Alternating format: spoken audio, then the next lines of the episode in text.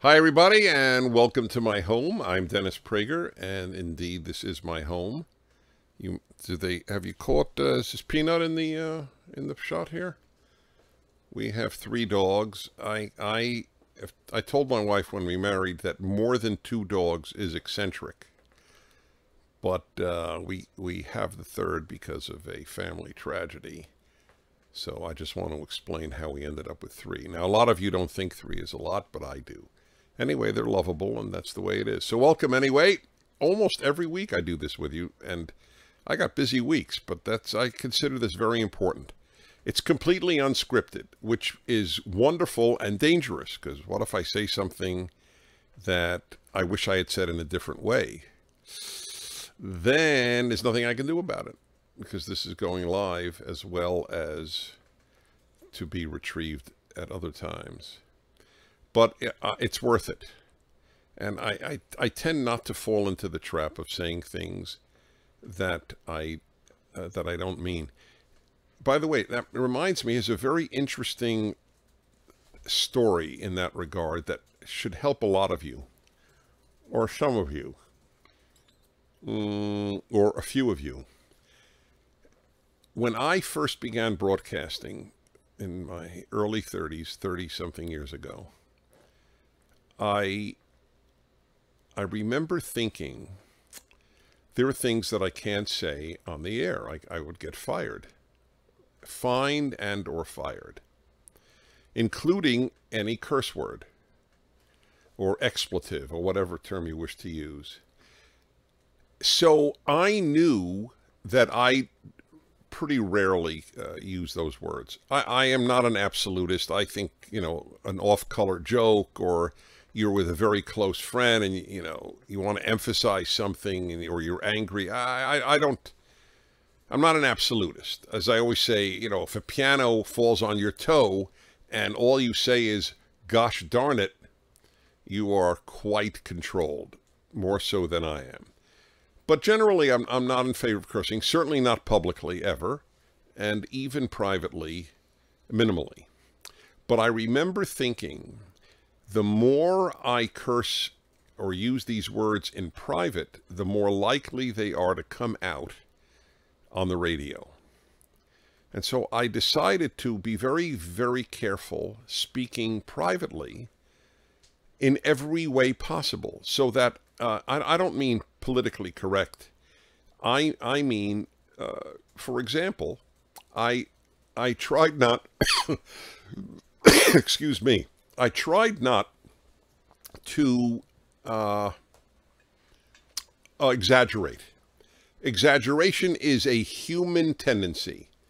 You know, oh my God, you know, I, I, I, I must have, uh, I don't know, I must have bumped into 20 people I knew on the way to work today.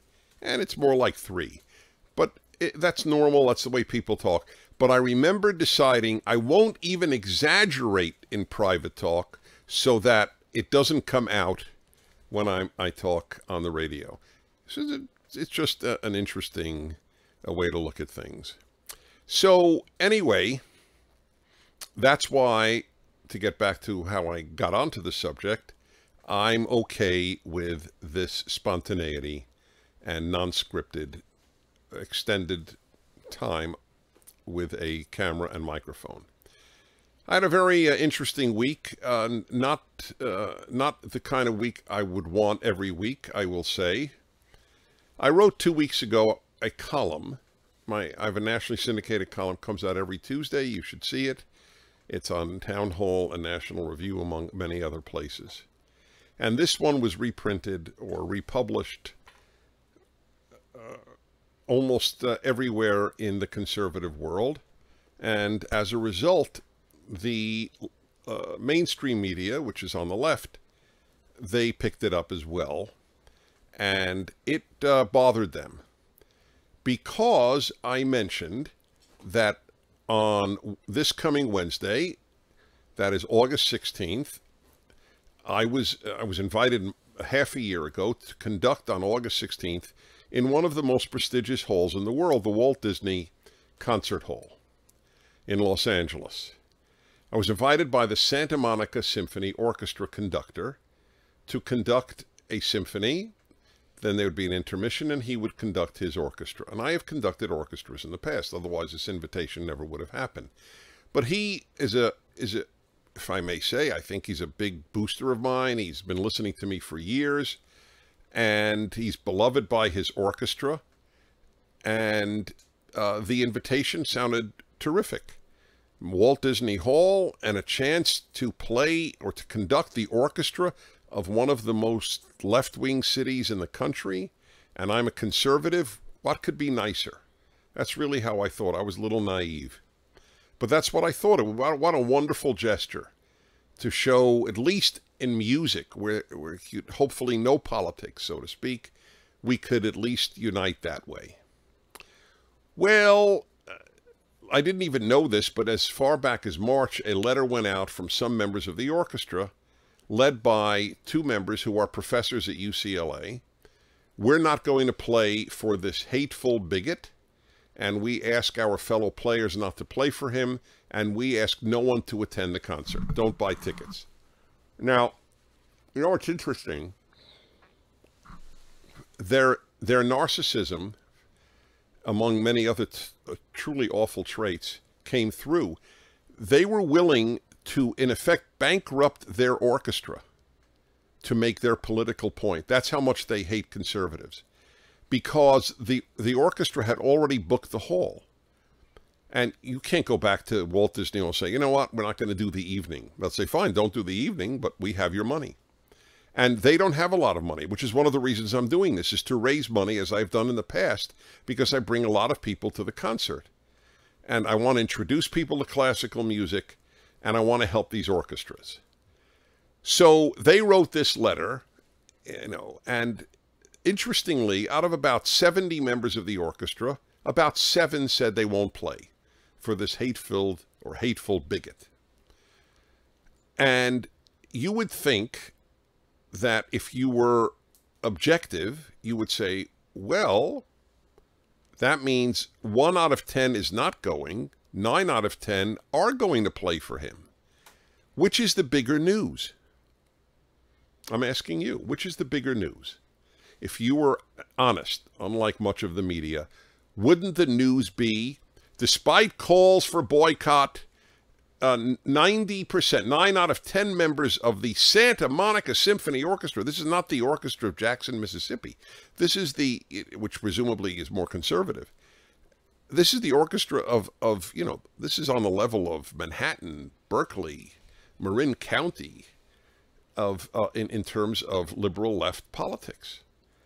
So the news, if there's any news, would be conductor and board. The board is composed of liberals and conservatives. They only voted five to three to invite me to begin to begin with, but they all came aboard, all eight, once the once the calls for boycott started, because they want to help their orchestra and because they don't want to be closed-minded. They don't want to be on the level of your universities, your university, whatever is your university in your in your area or where you attend or your child attends. They don't want to be in that, which is what I did in my article. I said, now conservatives can not only not speak, they can't even not speak. so you understand? Because you don't speak when you make music. There's, there's nothing political about it. It's Haydn, the great, the great the 18th century uh, composer. That's it. Well, anyway, uh, the board reaffirmed and 90% of the players are, coming. Some, in fact, here's even more news that's never reported. Members of the Los Angeles Philharmonic Orchestra, one of the most prestigious orchestras in the world, have volunteered to come and play because they listen to my radio show or they watch PragerU videos and they're and they're big supporters of mine. That's not that's that was not reported once, not once. Nor that 90% are coming. So the press, they only reported that. Then the New York Times picked up the story because I, I kept asking why would the New York Times write an article on a uh, on a regional small orchestra and having a conservative conductor. Well, what do they care? I know I figured it out. My article, Can a Conservative Conduct an Orchestra, really got to them. Because they look very bad on the left because of universities. The left, unlike liberals, and I say this every time, the left has nothing in common with liberalism. It is the most anti-liberal doctrine in the U.S. today. There's no conservative who is nearly as anti-liberal as the left is. None, not one. There may be some right-wing kooks out there that I never met, but that exist. But I'm talking about in any numbers. The only numerically significant group that is anti-liberal in America is the left. Liberalism stood, among other things, for open-mindedness. Let's hear what the other guy has to say, let alone let's allow the other guy to, to lead an orchestra or play in an orchestra. So none of this was picked up. The New York Times writes about it because I gave them the whole left a black eye. Now conservatives are not only barred from speaking on campuses, they are barred from making music. This got to them. So this got a lot of coverage. New York Times wrote an article. The entire article was a hatchet job about me. It, it, there was no there was not even a semblance of fairness about hey you know what amazingly 90% are going and uh, the the conductor is fully supportive the they gave one or two quotes to the conductor he told me he spoke to the guy for a half hour nothing he said actually came out in the article because he, he actually said positive things about me. There was no positive thing about me in the article. By the way, the issue was not me. The issue was the issue. I just happen to know this because it's about me. And then the worst, though, this is the part that got me. I don't care if people call me bad names. I'm in public. I'm a big boy. I can handle it. But I, I don't like being misquoted. That's the only thing that bothers me is when I'm lied about, not when I'm vilified but when I'm lied about. And they said, among other things, they, they wrote, Prager suggested or suggests that same-sex marriage will lead to polygamy and incest. So that's interesting. They didn't put it in quotes. They didn't put a URL where you click on those words and then you go to an article which I wrote or got quoted. Nothing. Seven paragraphs later, they do cite an article in which I did speak about uh, the issue of same-sex marriage. In a response to the judge, some years ago, the federal judge, I think his name is Vaughn Walker, who uh, said Proposition 8, the proposition in California that defined marriage as a man and a woman, this most liberal state in, in the union, and it even said, you know what, we're pro-gay, and gay rights, but marriage is a man and a woman. But that was not allowed. They vacated, uh, he vacated and overthrew that amendment to the, uh, to the California Constitution. And he wrote that, you know, the, the, the Constitution doesn't, doesn't, I, I, wish I had it in front of me, but doesn't, um, what's the word? I don't remember the word, but does allow for, you know, equality of union. So I wrote that equality of union, if that is the criterion, then what what legally would would prevent the legal union of uh, of polygamy of, of in other words the legal union of more than two people or the legal union of adults who are members of the same family I, and I even wrote adults so please understand I never ever even implied, because I don't believe it, that same-sex marriage will lead to incest. It's an, it's it's a, it's just made up words. What I said was the argument can be used to defend something else. So if they were honest, they would have said Prager suggests that the the uh, on the issue of legality, if any two people can get married or any any people can get married on the on the grounds of equality, that would apply as well to members of a family or to more than two people. That would be honest. That's not what they wrote. So what they, by the way, they even wrote a more amazing, even more amazing. They said, uh, uh, Prager said that the left created heterosexual AIDS. So I read it and thought, really? I said that the left creates diseases? Sure enough, of course, I never said that. I said the left created hysteria over over heterosexual AIDS in America, and only in America. In in Africa, it is a big issue. Many of you may not even remember this, but it was a huge issue in the United States. So they they admitted they got that one wrong, and they changed the word, and they said the left invented the heterosexual AIDS crisis, which is correct. It's a big difference from inventing heterosexual AIDS. The whole article was like that.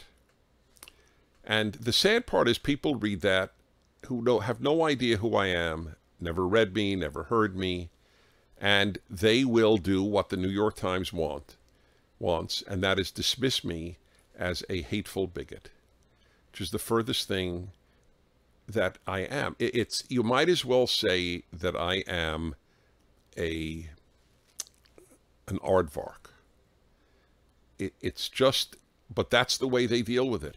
As I said, SIXHIRB. The left does not have arguments; it has epithets. SIXHIRB, sexist, intolerant, xenophobic, homophobic, Islamophobic, racist, bigoted.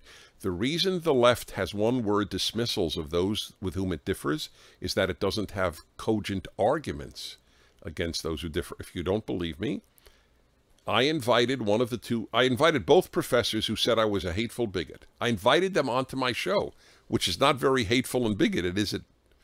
So one of them accepted, the other one did not accept. So he came on for an hour. You could see it go to my website, DennisPrager.com, and click on the, uh, the, the hour that I had with Professor Apter. And you tell me who has the greater hate and who has the greater arguments. I'll leave it at that. So that's what it's been like. The, this was as, this was a pretty pure motive. I wanted to show that music could bring people together I wanted to make music and I wanted to do it, especially since a city so well to the left, its orchestra was inviting me. I thought it would be a nice thing. So this is what has happened. But it's going on. It's very close to sold out, which is not easy to do with a small regional orchestra. It, and and the, the conductor and the orchestra know that. It's because of me. And I just want them to prosper.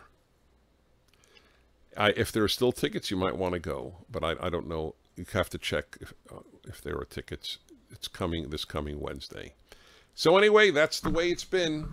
I'm going to write about this because the the problem of the Western media lying when they have an agenda. They don't lie. For example, the New York Times doesn't lie if there's an if it has an article on, let's say, say there was a coup in Liberia the odds are they will get the facts right because the New York Times has no agenda with regard to Liberia and uh, who's in power.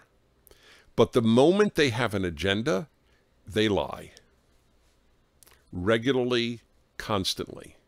They don't even know they're lying because it doesn't matter to them whether they are. What matters is they have a social justice agenda. They know they're morally pure and that anyone who differs them with them must be morally terrible. It's like that with most of your professors. It is like that in the media. This is a crisis in Western civilization. What else can I say? All right. Time for you. Anyway, next week, I guess, if we get together, I'll tell you how it went. It probably is the last time I'll conduct the uh, I think I'm retiring. it, it's not a, forget the tensions because of the politics. It's you have no idea what hard work it is to do music right. These musicians are phenomenal. You have to you have to work all day at it. And I, you know, I have other things to do. I am this is really a bucket list thing for me to have conducted symphonies and now to do so in such a prestigious hall but I think that um, I may take uh, early retirement. J, 19. Do we have ages for everybody now? For many of them. For many of them. Hello, J19 from Yonkers, New York. Dennis, how many languages do you know? When and how did you learn each of them? Well, I try to be as very as clear as possible. I have a lighter, guys? I try to be as clear as possible on this matter. So here's here's the way it works. So I could say that I know four, and know is a better word. I don't speak four fluently. I speak two fluently. I speak English and Hebrew fluently. I'll tell you how I learned them. I get along well in French, get along in Russian. In fact, I gave a speech in Russian in Russia many, many years ago. It wasn't great, but it was still a speech. I studied Russian. Oh, and also I studied Arabic, and I can get along in Spanish. To, by the way, to read the Arabic uh, uh, alphabet, whoa, that was one of the tougher things that I did in my life. I'll give you an example. We learned the Russian alphabet in a week. I learned the Arabic alphabet in six months. Give you an idea? It's not easy. But it was, it was a real goal of mine. So I learned Hebrew because I went to Jewish school from the age of five, where Hebrew was spoken half the day and English the other half. So most of the kids who went to my type of school learned it really well. Uh, and then I, and since I care about languages, I really learned, and I gave, I've given lectures in Hebrew.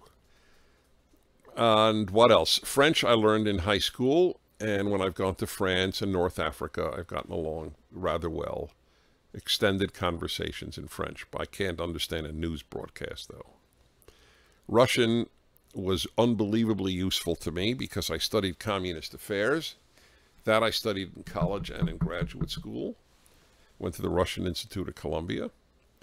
So I studied uh, I studied Russian and it's it's not an easy language, but it's not a killer. Like uh, Arabic's a killer. Chinese is a killer killer. Any any Westerner who learns Chinese and to read it, hats off. Okay, Quinn, 17 years old, from Tucson. Dennis, what do you think of blue-collar work? I'm planning on becoming an electrician. Oh, how ironic you should ask this. Today, my subject on my happiness hour. Every Friday, the second hour of my national radio show is on happiness. I've done this since 1999. I've never missed a week that I've been on on Friday. It's always been about happiness. And I spoke about work, how work gives you accomplishment, how important work is to any excellence. I don't give a hoot what a person does. I never, ever, in my heart, my mind, my emotion, anything, judge the work, providing obviously it's legal and ethical.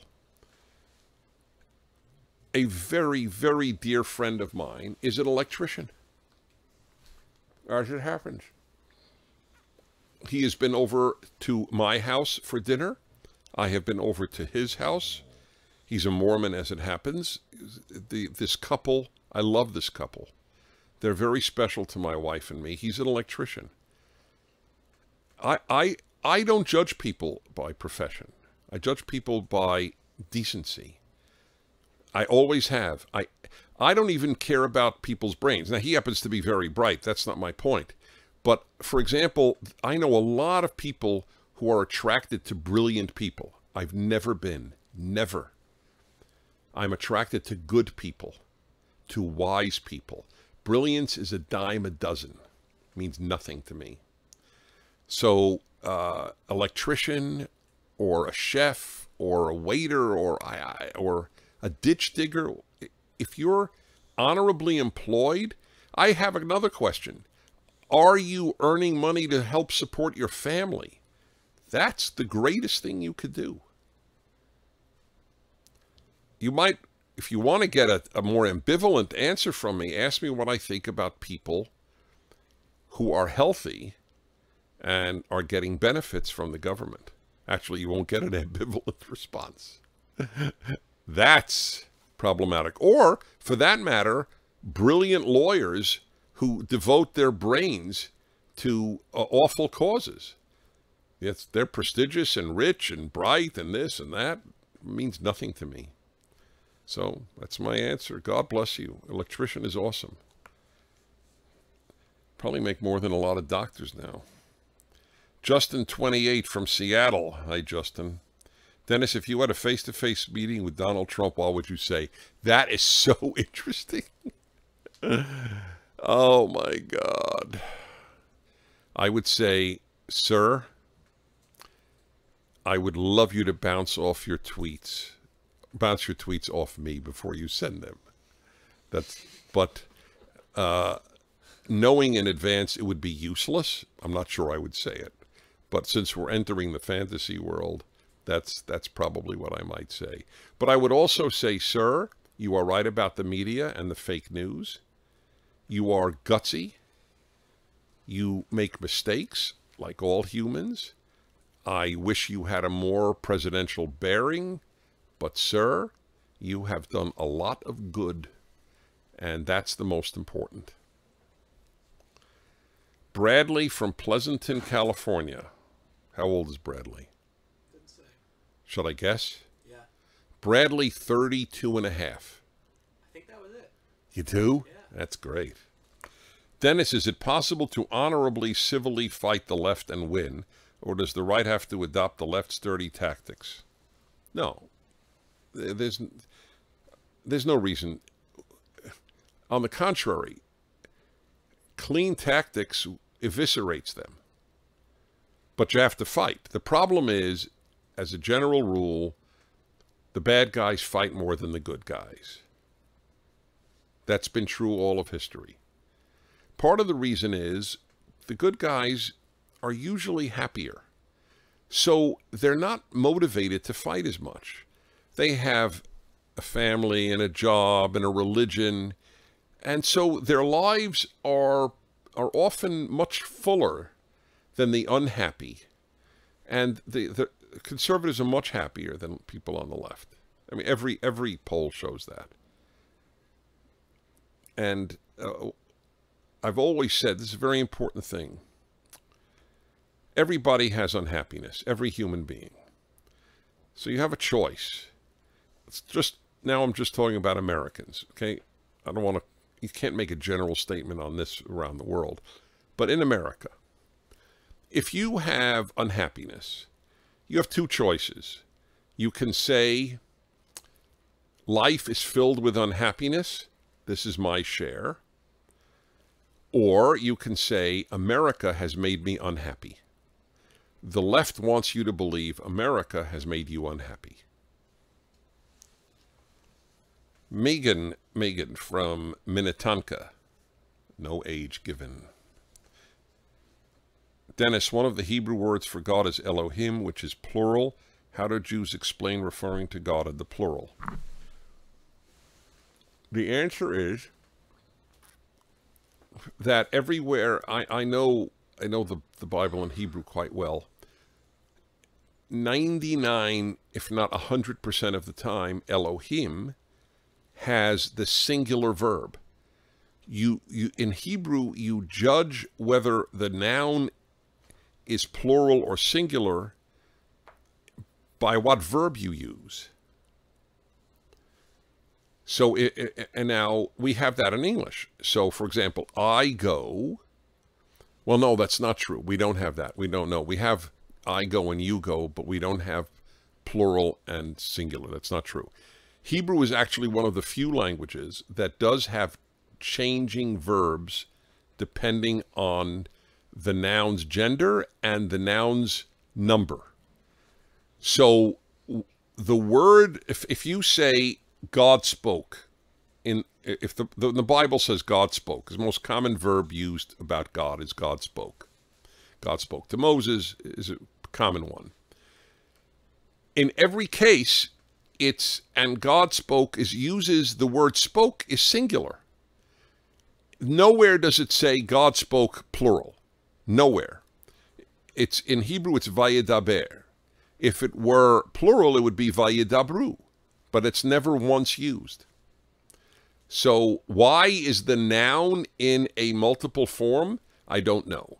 It may well be uh, because God encompasses all gods, uh, but we have that in English. Is the word fish singular or plural? Both. Right? I have many fish. I have one fish. Okay. Alan, 33. Do you see uh, the same questions? But you guys don't, right? Guess where Alan, 33, is from. Give you a hint? The southeast. Sherman Oaks. Oh, that's west. Uh, what I deal with, folks, what I deal Yes, exactly right, Georgia. Oh, my God. The new guy got it right, and the veteran. All right. Dennis, how do you pick and choose which battles are worth fighting, referring to both private life and for you public life? I choose on the basis of whether I think it's significant or not. This is a very important question you ask. The uh, so, for example, I am I am far more preoccupied with Iran than I am with global warming. All right. So I I pick my battle. Fighting Iran is more morally significant to me than fighting carbon emissions. By the way, that's one of the great differences between left and right. What are the battles that they choose to fight? The left is fighting the battle of not giving newborn babies a gender. Okay, I consider that absurd and, and dangerously absurd. Of course, we're born with a gender. That a tiny, tiny percentage of humanity does not identify with their biological sex or gender, that's a separate issue. You show these people compassion, but you don't drop the notion of gender. We, we pick very different battles. My battles are about good and evil. And uh, that's what I care most about. Joseph 16 in Gilbert, Arizona. Dennis, based on your own habits and your own professional success, what are some habits you think young people should develop if they want to succeed? Whoa, wow. Hmm. Well, if you follow what I did, I'm not sure it'll work. Are you ready? This is going to blow your minds, especially jo Joseph, who's 16. I'm going to whisper it, lest my parents in heaven hear it. I never did homework once in high school. Not once. I was very proud of it, by the way. I, I told this to my friends. I don't think you get away with it today. They give so much homework today. It's, I think it's ridiculous, by the way. I do. But that, I mean, I'll talk about that another time. But anyway, not based on exactly what I did, but I wanted to make something clear. Whenever parents tell me their kids don't do schoolwork, my first answer is not, oh, that's terrible. Never. I ask them, what are they doing when they're not doing their schoolwork? And if the answer is video games and partying and smoking pot, then I much prefer they did schoolwork. When I wasn't doing schoolwork, well, one of the things I did was I taught myself how to read symphonic scores. That now I'm going to be conducting again. I learned. I, I started teaching myself Russian. I I I read all the time. So I just didn't want to do schoolwork, but I wanted to learn and grow. So the question is, how much time do you waste? That's one of the things. Another is get involved uh, with any of the Judeo-Christian offshoots. You'll be deeper human being. I don't care if you believe in God right now. That's not I'm, that's not my issue. I said get involved. People involved in good religion, there's bad religion like anything else. People involved in higher good religion so I'm thinking of a whole bunch of offshoots of Judaism and Protestantism and Catholicism and the evangelicals and the Mormons and, you know, a whole host, you know, Eastern Orthodox, it's fine. You get involved and you start, you take a Bible class, okay? Whether it's a synagogue or a church, you take a Bible class, you'll be a deeper human being. What most young people today never think about is how do I become deep? Think how I how can I have a good time, but not how do I become deep. You'll succeed more if you're deeper. Because you're thinking about the big issues, what's important in life. Also think that you should start thinking, I mean, not, not, at, how old was he, 16? Okay, at 16, you're not going to get married, obviously.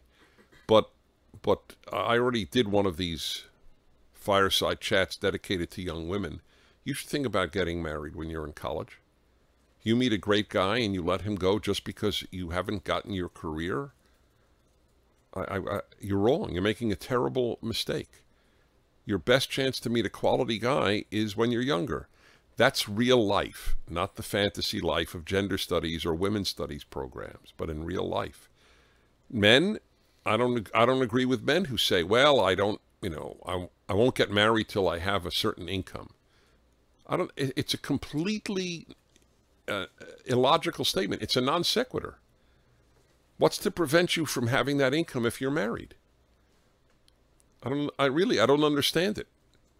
You meet a great a young woman. Why should you throw her away?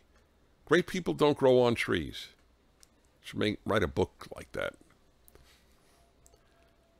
Three more. Peter, 22 in Denmark. What's the matter? We don't take cities in these places? That that is Danish- bigoted. Those Danish people. No, oh, he didn't supply it? All of you listening around the world, give your city. We're not uh, we're not insular here in America. You have cities just like we do. But anyway, Peter 22 in Denmark asks, Dennis, are you thinking of making PragerU and Prager Force International? Oh my God, you you you. I'm going crazy because that's my biggest dream these ideas are universal. Every idea that we advocate is universal. That's my dream is to be international. And we are now to a certain extent. I want to make that clear. We have a number of subtitles for various PragerU videos, but I I I want to make a concerted effort to do so. So, yes, and a Prager Force International. Wow. Do we have international? Yeah, yeah. We do. So why doesn't Peter join? He'll be our first Dane, Dane doing it. We might even have Dane.